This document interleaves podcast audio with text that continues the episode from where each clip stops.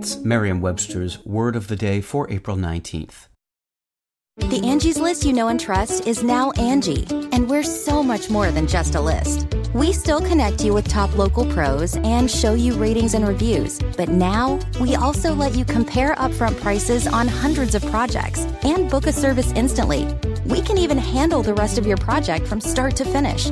So remember, Angie's list is now Angi, and we're here to get your job done right. Get started at Angi.com. That's A N G I, or download the app today. Today's word is polyglot, spelled P O L Y G L O T. Polyglot is an adjective that means knowing or using several languages, that is, being multilingual. It can also mean widely diverse, as in ethnic or cultural origins. Here's the word used in a sentence from the New York Post by Steve Cuozzo.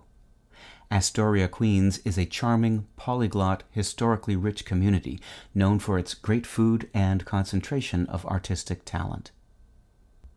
The word polyglot comes from the Greek word polyglottos, a combination of poly, meaning many, or multi, and glotta, meaning language. Eventually, the word came to describe multilingual diversity.